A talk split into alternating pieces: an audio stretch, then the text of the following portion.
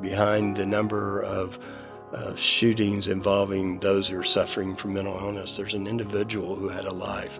There's an individual who smiled, who loved to be with people, who loved to laugh, who was a rock and a foundation. You're listening to the Mental Health Download from the nonprofit Mental Health Association Oklahoma. I'm Matt Gleason. Today our guest is our friend Joe Height. Joe is a journalism professor, columnist, writer, consultant, and a bookstore owner.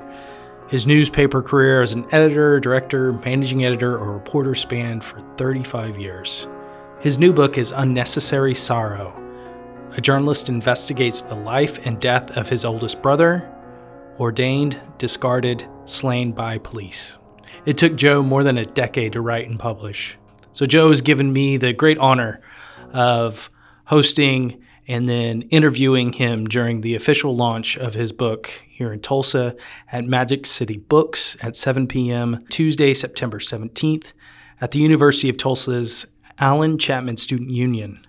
Then you don't want to miss the book launch in Oklahoma City at 6 p.m. Thursday, September 19th at Joe's own Best of Books. All the details about those events are in the show notes. To give some background on the book, Joe has always wondered what happened to his oldest brother, Paul Height, a Roman Catholic priest purged from the church because of his mental illness and who was killed by police on his front doorstep. Joe waded through thousands of pages of documents, including his brother's own writings and a 150-page police report about his death.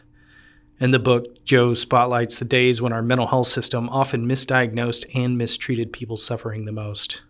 At both book launches this week, Joe's daughter, Elena Height, is going to perform the song My Uncle. It's a song she wrote based on the book. So when Joe invited me into the University of Central Oklahoma's podcasting studio, where he's a professor, Joe pulled up a 10-minute video of Elena singing this song on YouTube Live. And we both sat there and listened as this song played. And in between singing, Elena told the story of her uncle. In the show notes, you can find the link to the video. You really have to hear it to understand the power of this song. So now I just want to play you a little bit of that song, and then that leads right into our interview with Joe.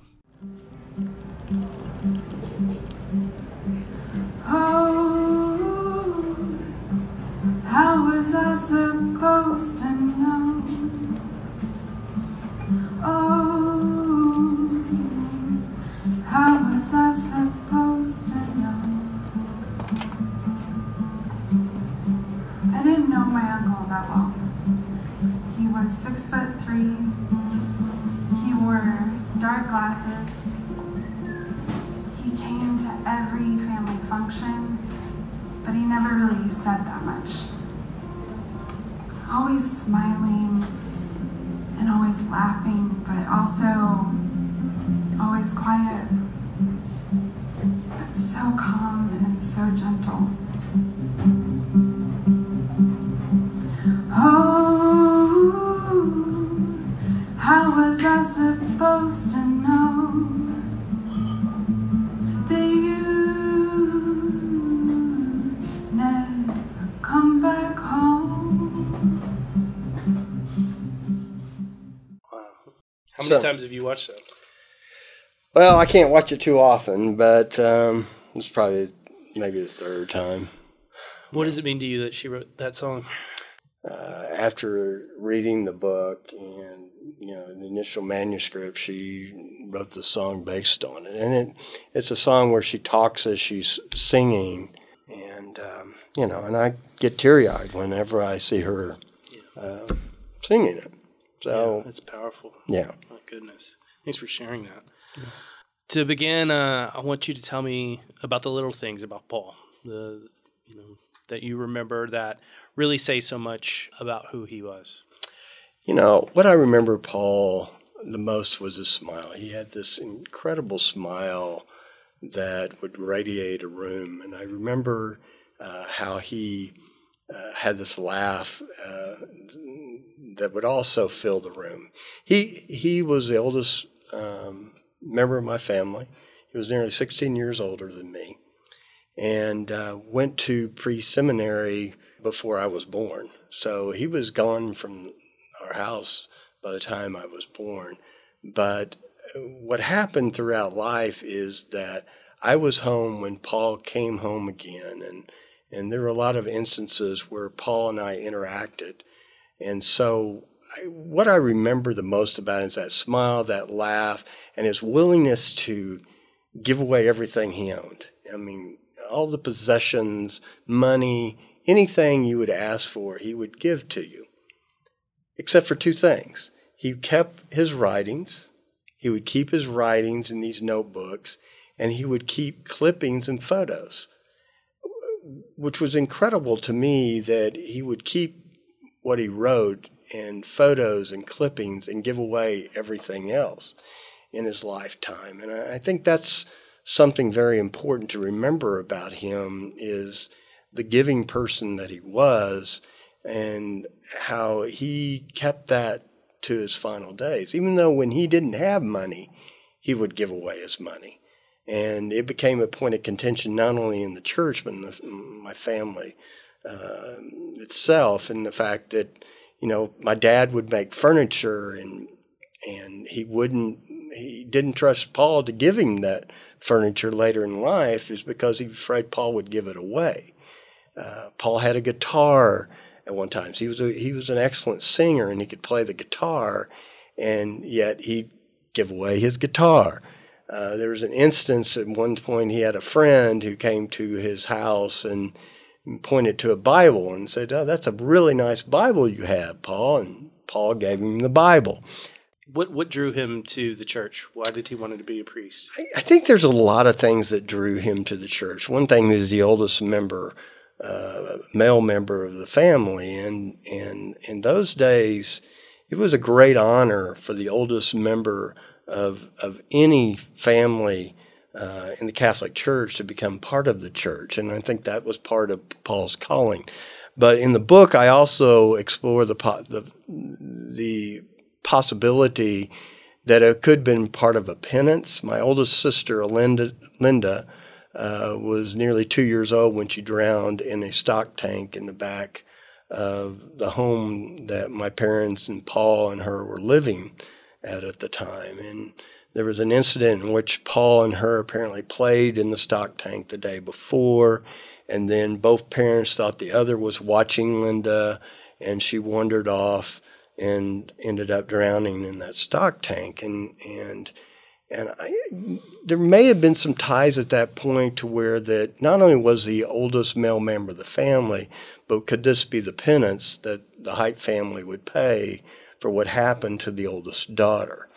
And I think that's, to me, is what I tried to explore in the book, is what led him to the priesthood, and then ultimately what he was like in the priesthood as well. His first signs of serious mental illness, of schizophrenia, you said, it happened in his late 20s. It happened in his late 20s, and what was interesting about it, no one ever saw the signs. He was ordained in 1968 at his home parish in Guthrie. It was a big deal. It was an event in which actually appeared on the front page of the Guthrie Daily Leader at the time. It was such a big event in the community. And at that time, there was nothing that told us anything, but he was destined for great things in the church. And then in the early 70s, all of a sudden, he started having these states in which he would stare at the sun. They called it catatonic states, where they would find him staring at the sun, and then he would start wandering off at night and things like that. And at that point, we didn't know what was going on, because there hadn't been anything that told us that there had been any issues. In researching the book, I found out that Paul had late-stage mumps, in which he apparently developed mumps while he was in the seminary at some point. And the correlation between late-stage mumps and onset of schizophrenia has been studied. Now, not saying that there were some genetics that was also in play there, but also the fact that he had late-stage mumps might have played a role in this, and something that he didn't realize, nor did my parents realize as well, nor did the church realize that. So in the early 70s, he started developing these signs that he had a chemical imbalance in his brain, as they called it back then. And he started ending up in hospitals and started doing, particularly what they considered were strange behavior. At one point, he went to a Tulsa Holiday Inn and declared that he owned every Holiday Inn in the world, and I'm taking over at this point as well. And so all this behavior started to multiply. And in 1975, there was, and I'm still trying to find out exactly what happened, but in my opinion, the church decided, the bishop at the time, which was in now as the Tulsa Diocese, decided that he should be laicized or defrocked. And that's why I've came to the conclusion that the church is the one that made the decision in cooperation with Paul, but I don't know what state Paul was in at the time. There's no letter. It was a family legend that there was this letter that was sent to Rome from Paul that started the process, and at this point I have no evidence of that letter. I couldn't find any, but that's the way family lore is compared to what you find in documents and things like that. He actually tried to returned to the priesthood in 1978 and actually had hope. I found, the diocese, Tulsa Diocese, was pretty open in talking to me. They gave me an outline of what was in his file, but they also let me see about 14 different documents related to him, which is unheard of, is that any diocese or the church would allow anyone to look into priest files, especially one who's passed away. Those are buried and they're secret, and only the bishop and certain other individuals have access to them. They allowed me to see some of those files. I never saw a letter. I saw letter that he requested of Rome, but I did see letters in which he had hope that he would be readmitted to the priesthood in 1978. Ultimately, that was denied. So one of the things, Joe was kind enough to invite me to come and speak to two of his media ethics classes here at the University of Central Oklahoma. We're actually in their amazing podcasting studio right now. Thank you, Joe. But one of the things, we got to talking about during that class was you would not blame someone who has mumps. You wouldn't put them in jail. You wouldn't call it a moral failing. You would see it obviously as a disease that needed treatment and something that was someone could live in recovery from. But there's so much judgment on schizophrenia. There's everything that it's a moral failing. Some people consider it, some sort of punishment from some sort of higher power. There's just that you just did too many drugs and your brain is messed up, and that's why you're having that. There's just so many of these stigmatizing, blaming things that you would never do for someone who has mumps. And so it's just it's interesting how that turned out. So Joe, in learning more about the mumps theory, what all have you found? Well, I found there were studies going back to early 1900s indicating, that mumps can cause encephalitis, which can lead to different types of issues as well. And then ultimately there some scientists have found links from late-stage mumps, those were later in life, especially to schizophrenia and bipolar behavior as well. So I think the most recent one was a 2012 pretty extensive study that was linking the onset of symptoms of schizophrenia and bipolar disorder with late-stage mumps. And I can tell you this came during the discovery in researching the book, and there was a lot of discoveries I made in research of this book, and that was just one of them that my goodness, that my oldest sister confirmed that she remembered when he had mumps. And then I found that when he was going through Griffin Memorial in Norman, they discovered in some physicals that he had issues related to mumps, but nothing linking what could have happened to him in life based on the fact that he had late-stage mumps, and which was interesting in its own right. And I think this is something that I hope, especially in the mental health community, that it's discussed more. Is this an issue, or is it something that needs to be talked about in relationship to these types of diseases, how a physical disease can manifest itself into mental illness? One of our friends, actually Jacqueline Cosgrove, did a wonderful series on mental health treatment in Oklahoma a few years ago. Jacqueline's now with the LA Times. But in that story, one of my favorite things that she found out is one of the first, maybe the first, commissioner for the Department of Mental Health.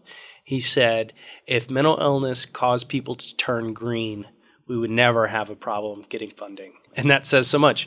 We have so much prioritization of treating the body, but treating the mind kind of goes on the back burner. But, you know, if we all turned green when we had depression or anxiety or schizophrenia, there would be immediate attention, and there wouldn't be judgment. People would see that it's a disease. But, you know, the fact is people suffer alone until they go into crisis, and sadly, people have bad outcomes. All right, so a part of Paul's story is that he was actually shot twice because of his mental illness. When was the first time?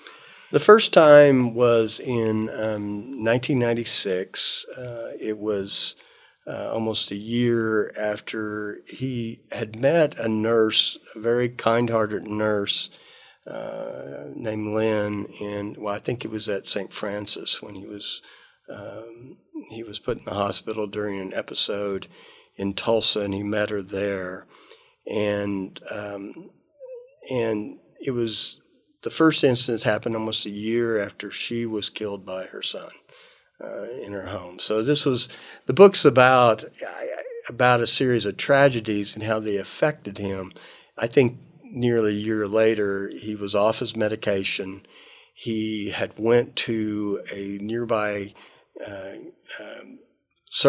gas station, and was enraged when he went in, and he started yelling at they were our neighbors for years, and some of the nicest people you'd ever want to know, and they were friends with Paul. They were good friends with Paul. But they could tell also when he was having issues.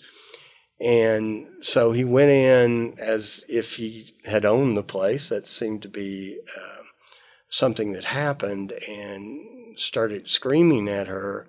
And there were some people in the service station who surrounded him at one point. I think was outside. He had a pocket knife. He pulls out the pocket knife. And usually what happens in these instances when they're displaying the pocket knives is to get people away from me. Do not come close to me. I want you away from me, which they did. And so he put it back into his pocket.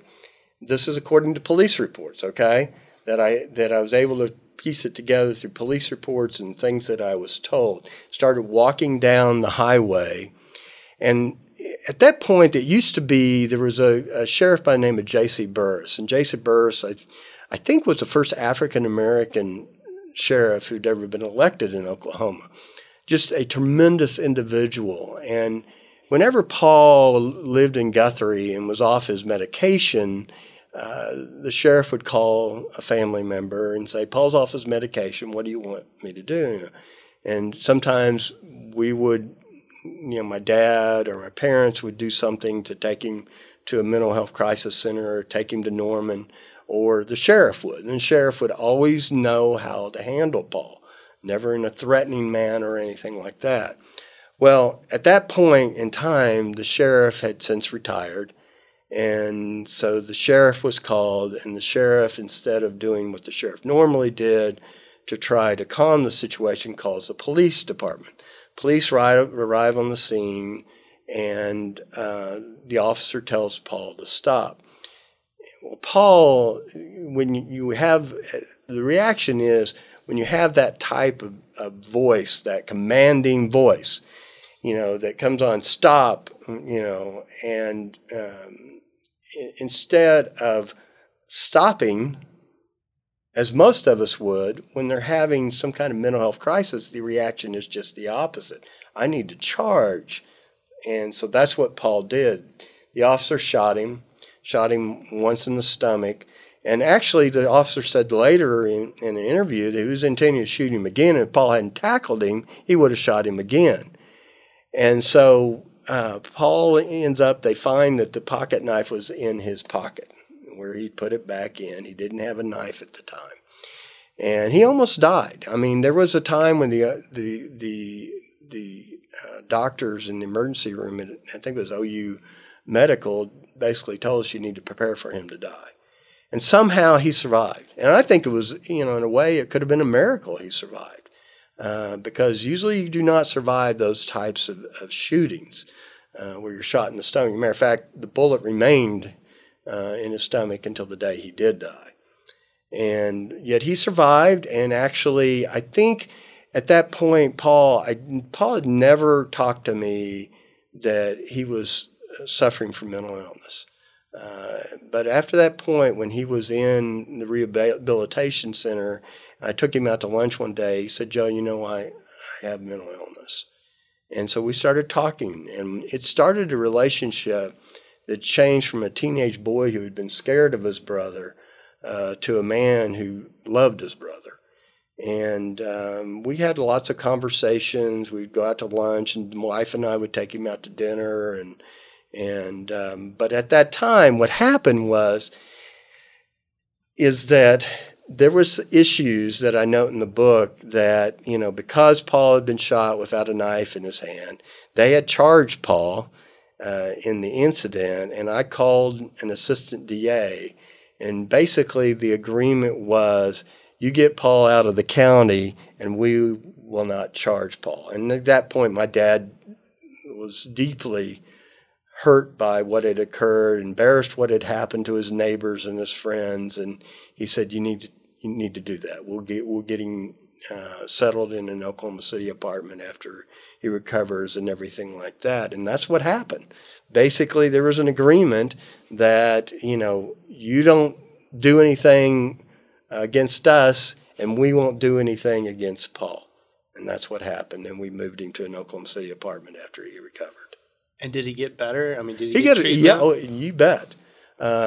He became kind of, I describe him as the rock of the family. He became this kind of the family gossip, because he would always find out what was happening in the family, and he'd call us, and he would, you know, he'd joke around with us about what was going on in the family, and he just became this figure that I looked up to. I thought it was just how wonderful this individual was and where he's come so far since this incident with the Guthrie police officer.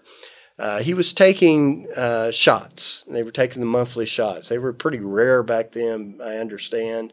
But he was taking the monthly shots and was pretty stable. But again, not understanding as a family member that medication, if not adjusted and not changed, tends to wear off as well. And so he was having some issues at times as we got into the latter part of the 90s. But to us, he knew he was just his smiling, happy self who loved to go to the local Brahms for a hamburger, or loved to go to Barnes & Noble, or loved to go to places like that. It became his life. You know, he had to go to Furs. He knew about the specials at Furs, in which you could get all you can eat. He loved to go to Hometown Buffet. One of his favorite places to go was Hometown Buffet because of the fact it reminded me of my mother's cooking, his mother's cooking. And that's what he loved to do. And so that's why I think, to me, the shocking incident that happened in 96 became something that he became reborn in a way. He became what we thought Paul would always would be. He retired. He was a transportation department worker, worked the roads for a decade. And that's what he did after leaving the priesthood, became a transportation worker. And he was not suited to be a transportation worker. He was suited to take their test, and he took their test, and he would ace their test, you know, and that's what he became known for is you need someone to take the test, you let Paul take it because this guy could ace our test, okay?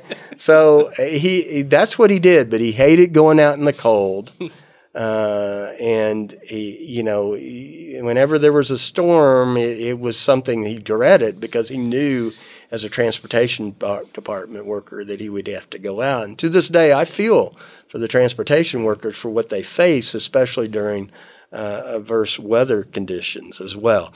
Another thing about Paul that he knew the Bible by heart. You know, the rest of us, when Jehovah's Witnesses or the Mormons show up to your door and knock on your door, you're going to say, no, not today, or you may talk, be courteous for a few minutes, but ultimately you don't want to talk to them. Paul would invite them in, and Paul would have a debate about the Bible with them and could actually out-quote them on the Bible and everything like that. I don't know whether they realized they were talking to a Catholic priest or not, but that's what Paul liked to do. He liked to talk about the Bible. He liked to eat. He liked to laugh. He liked to be with family. Because of the medication, because of the effects of the medication and everything like that, and because of what happened to him in the mental institutions that he went to, he was addicted to smoking, and so crowds made him nervous. And so he would have to step away whenever there was a situation involving any type of numbers of people or anything that made him nervous. What he would do is step away and take a smoke, and then he would come back to the place and be himself again. He relished in the fact of in those years after he was shot by Guthrie police, he relished in the fact of being with family and not particularly being the center focal point. A priest is the center focal point of everything. He knew what it was like to be the center and the focal point of everything. At this point in his life, he just wanted to be there with you. So it was a snowy day in 2000? Snowy day. What happened at that particular time, and you're talking about the year December 2000.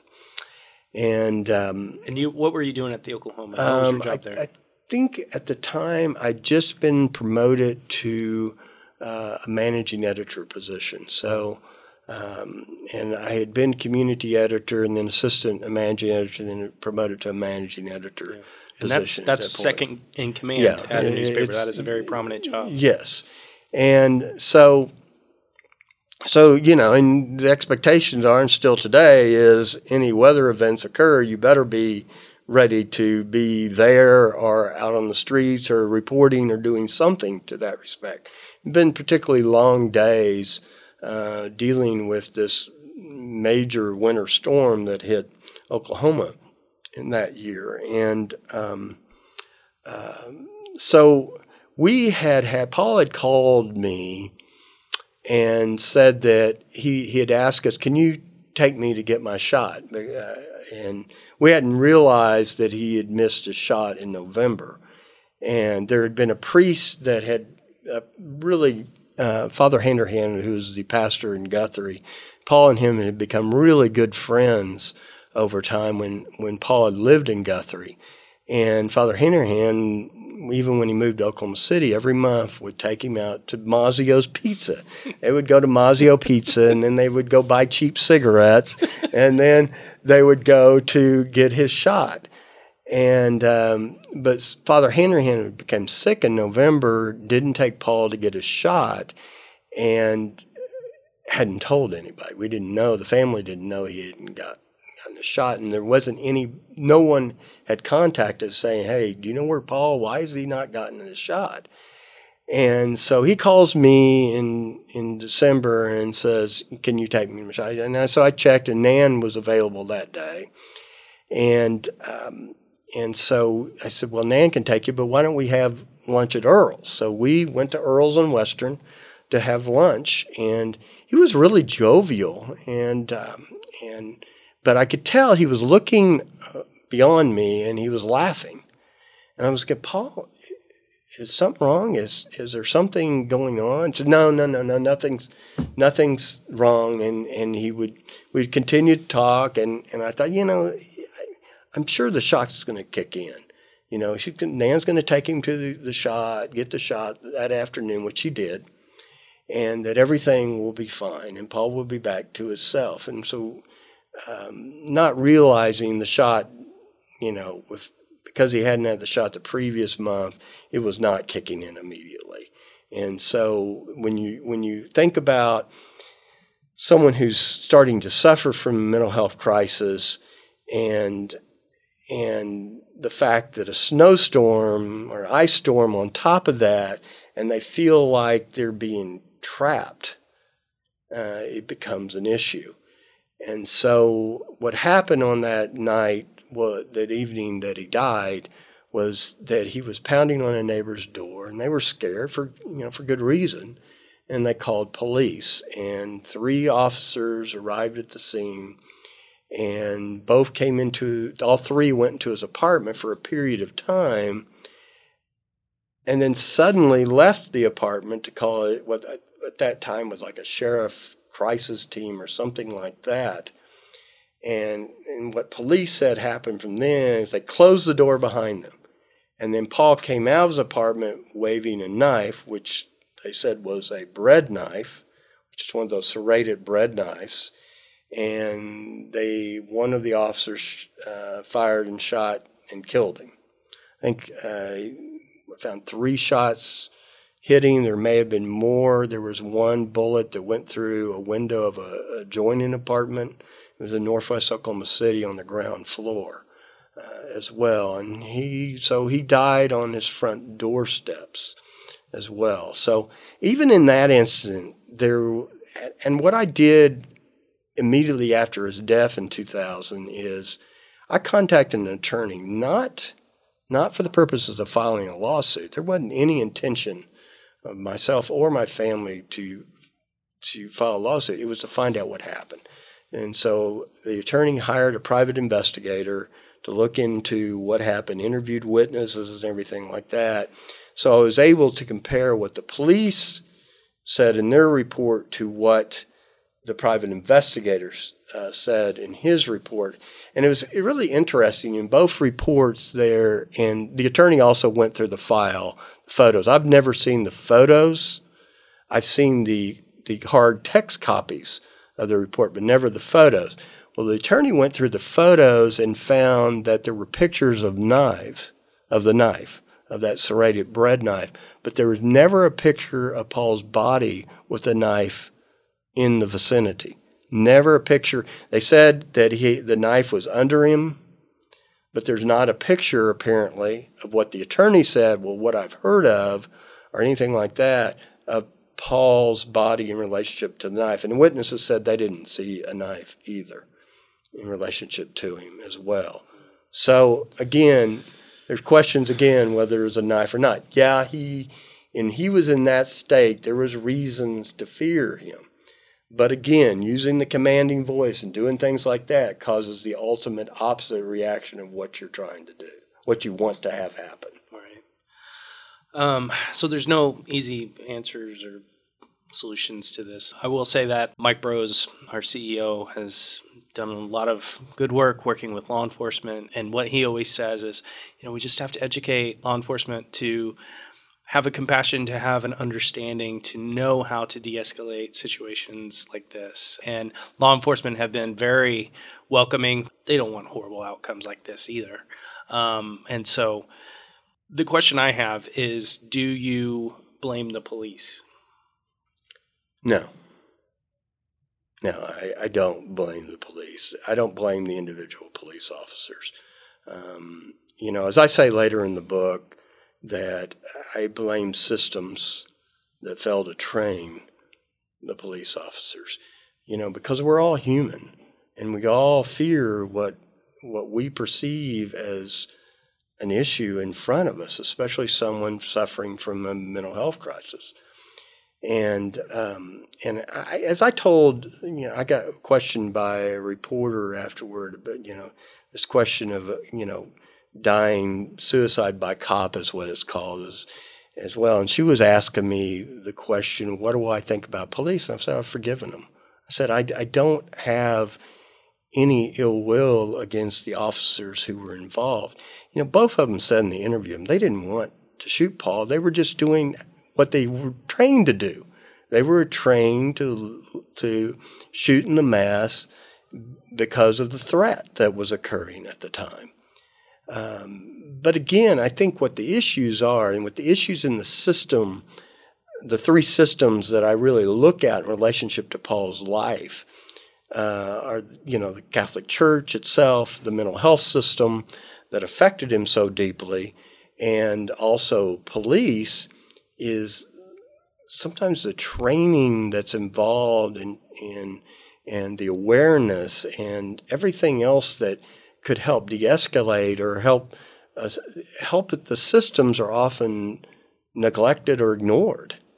And I think that's important things to think about. It's to me, it's not the individual police. You know, as a matter of fact, since Paul's shooting, I've had many interactions with police and you know, from initially fearing the officers who were supposed to protect and serve me, I've become understanding of what issues they face and how, in the end, as David Prater told me in a one-on-one meeting, it's a public safety issue.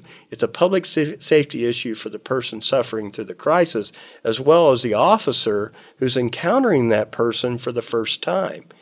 And when you're encountering a person for the first time who's struggling through an issue, you're going to do as you're trained, and you're going to react to how you're trained. And whether you escalate or de-escalate the situation is according to how you are trained.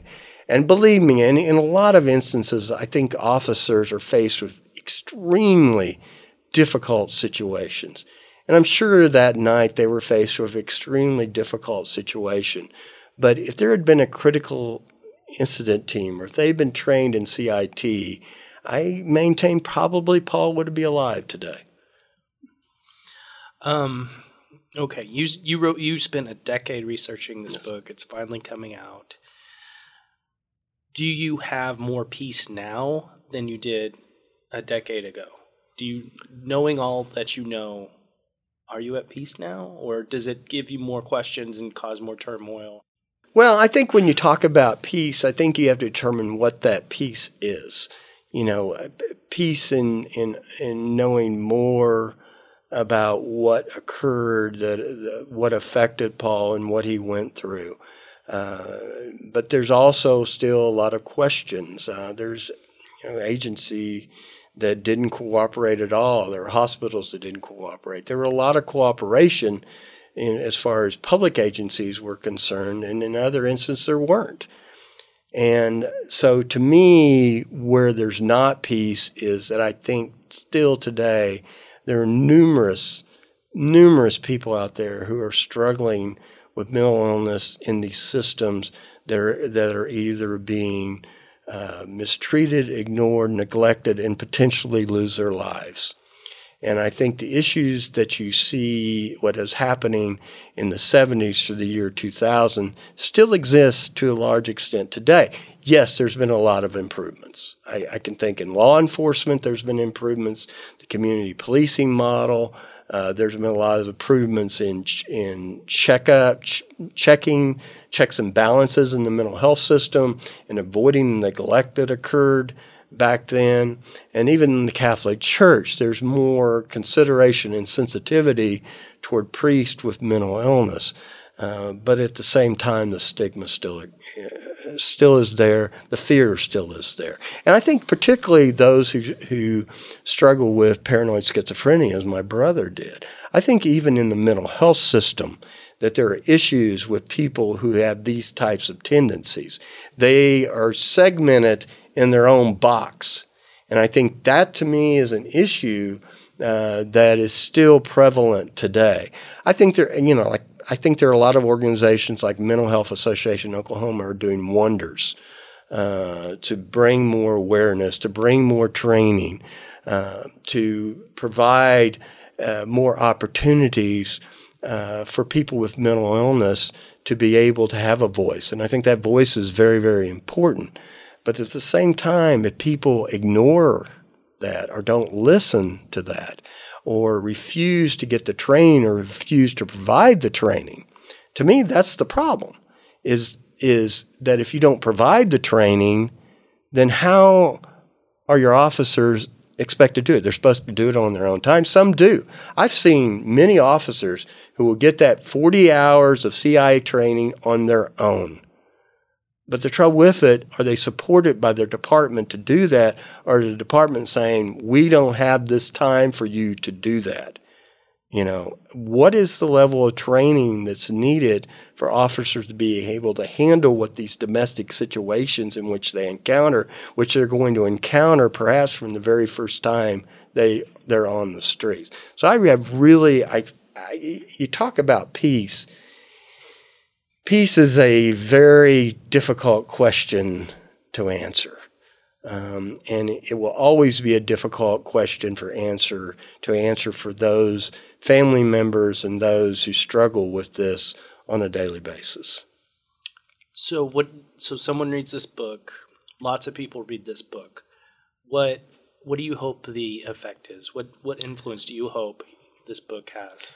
Well, ultimately, Paul had.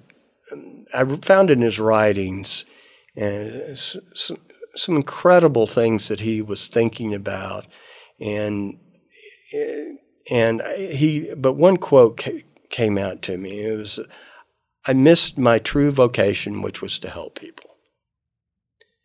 And I thought, you know, maybe this is what the intended purpose of this book is to help people.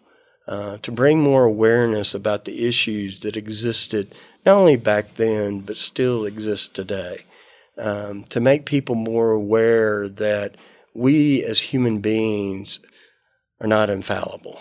We make a lot of mistakes, and we as human beings have to understand that there are people among us, people in our own families, people who are very close to us, who may be struggling and suffering and sometimes in silence because of fear of what may be said to them or what may happen to them because they reveal that.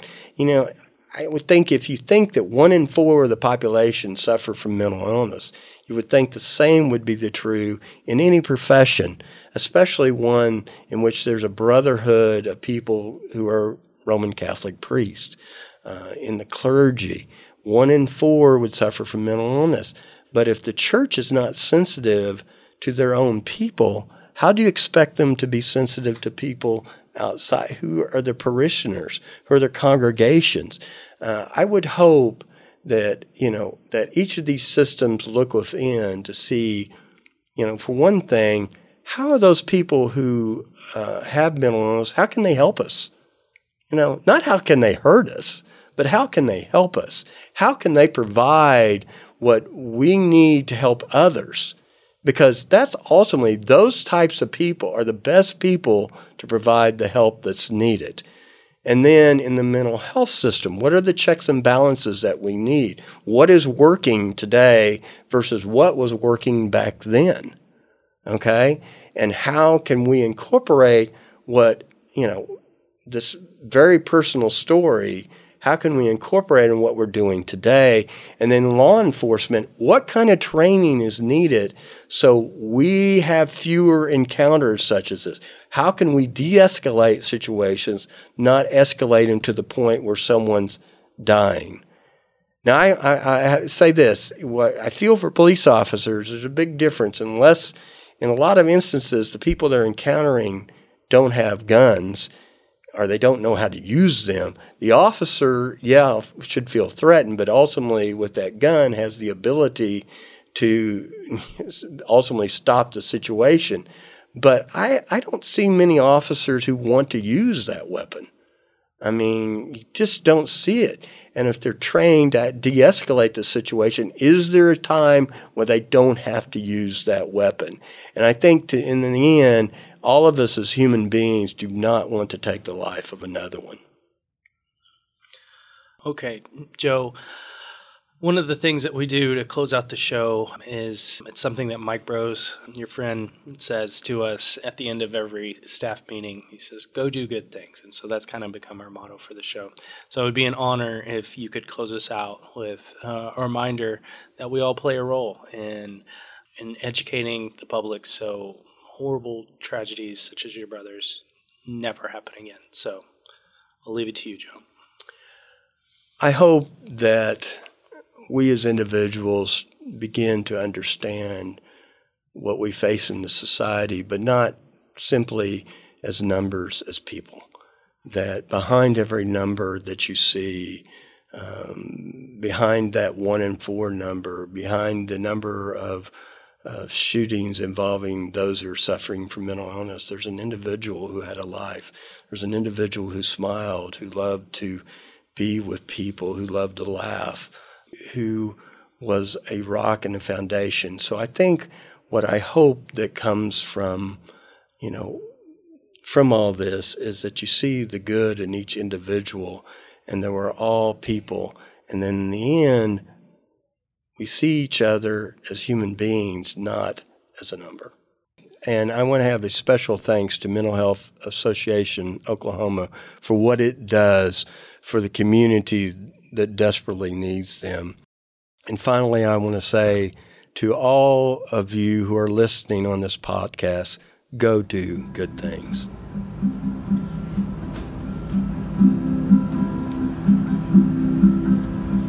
Three shots through your chest, 3 holes in all the plans you made. 6 hounds grew on red clay, 6 loves, 1 nudged away. You stayed with us, though you couldn't stay.